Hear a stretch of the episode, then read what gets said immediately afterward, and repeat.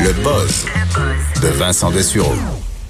Premier sujet m'intrigue. Oui. Le marché du souper en solo Oui. qui va bien. Qui va très bien. En fait, qui est en grande croissance. Est-ce que des Il y, fois. a- tu- il y a un- il y a un marché du souper en solo. Oui, parce que. euh, tu- Est-ce que tu vas des fois manger au restaurant seul? Oui, ben, euh, euh, souper, plus- ben, euh, souvent c'est en venant ici. là. Oui, comme Tu sais, pour des fois, je dîner. pars de TVA, j'ai fait mon ouvrage, genre, j'ai genre, j'ai un petit peu de temps libre avant d'aller à Cube, puis là, ben, je je suis tout seul pour faire la, la route. Fait qu'en marchant, je m'arrête. Mais tu sais, ça va m'arriver des fois de prendre un sandwich, ça va m'arriver de prendre le temps de manger quelque chose de correct, puis là, je mange tout seul. Mais tu te sens pas mal à l'aise?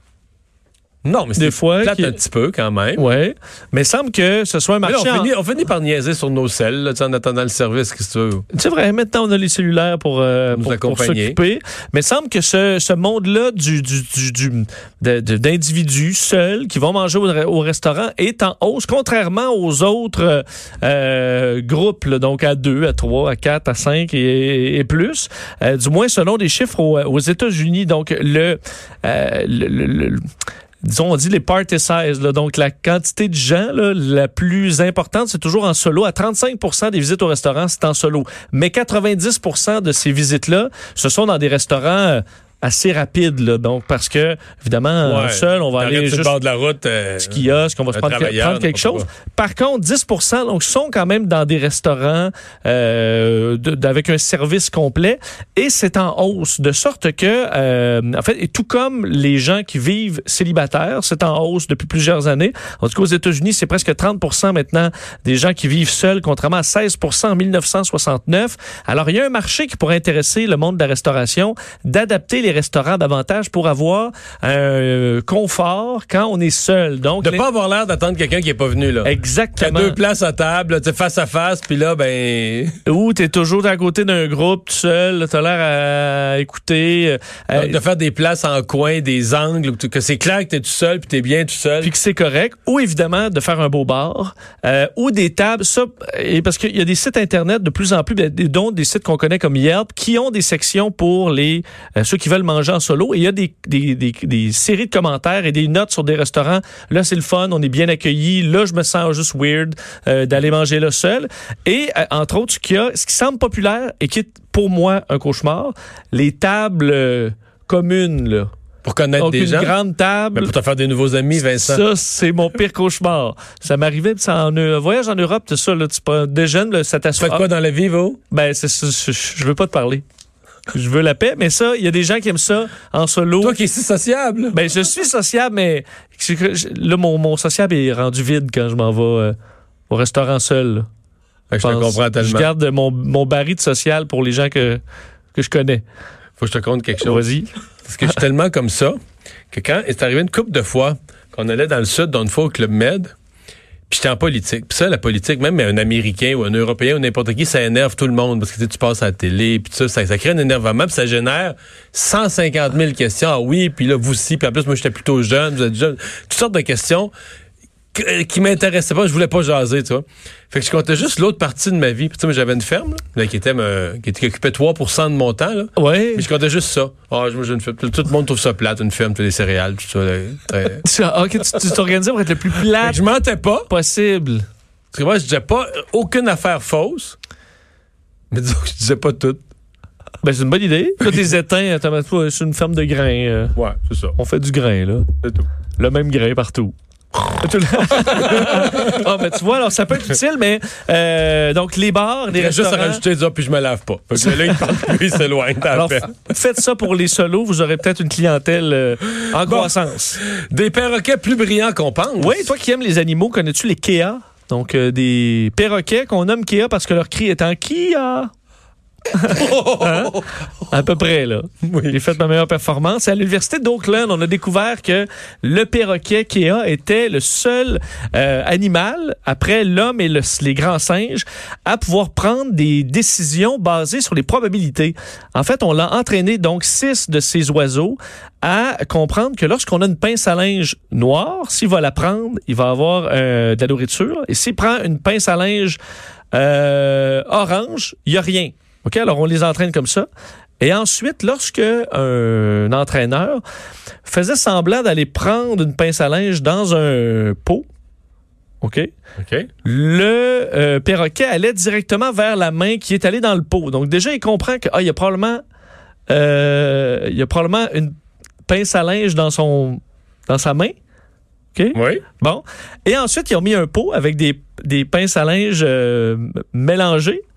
OK? Et le perroquet allait vers la main de l'entraîneur qui a pris une pince à linge où les pinces noires qui donnent de la bouffe étaient plus sur le dessus que en dessous.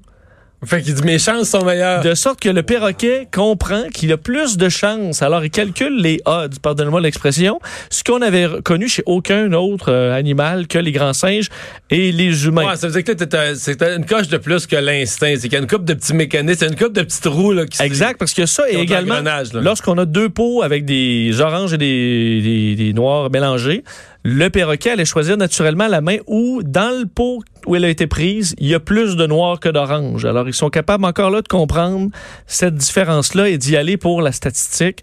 Alors, euh, ce qu'ils peuvent parier sur du, du sport éventuellement, je le sais pas, mais ça se fait. Alors, et également en 2017, on avait découvert que ce même perroquet était le seul animal non mammifère capable de communiquer à ses amis euh, la bonne humeur et l'envie de jouer par les chants.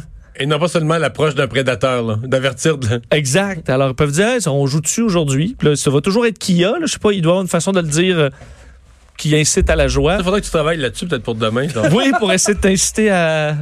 non, la mais joie. ton cri du Kea, là. Ben, il faut. Faut écouter un documentaire animalier, puis demain, je t'arrive avec ça.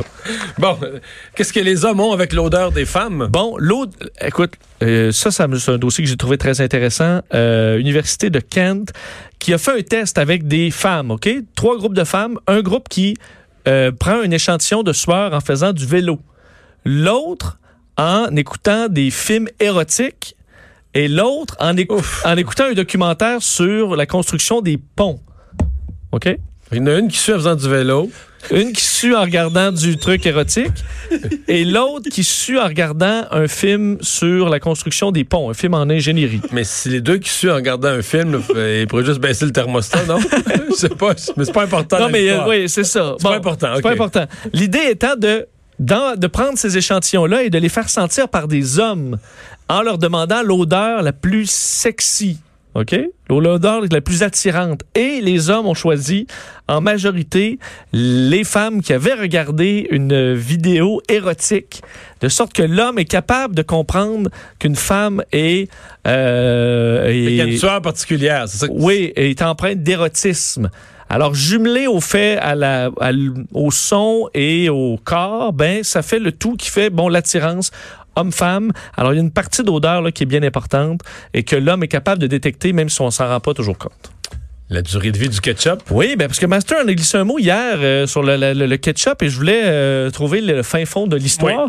Et euh, effectivement, le ketchup, sachez-le, euh, peut être gardé dans l'armoire euh, en raison d'un... Parce qu'il y a eu un Tant qu'il est pas sondage... ouvert, là. Oh, Non, ouvert. Je vais t'expliquer d'ailleurs, parce qu'on dit que euh, d'un, une, se- une seule personne sur cinq regarde euh, s'il faut garder les trucs au frigo ou pas. là. et euh, le, le- le ketchup peut être gardé au, euh, dans l'armoire, ouvert, tant qu'il est consommé en dedans de huit semaines en général. Oh, OK. ok, mais huit ok. semaines, Huit faut quand c'est même- pas si long, là, ouais. C'est ça. Ben toi, mettons en famille, mais moi, Ouais, peut-être. je- peut-être. moi, ça me- mais ça je veux me dure dire, plus euh, longtemps. mais tu- ça coûte pas cher, on le met au frigo, là.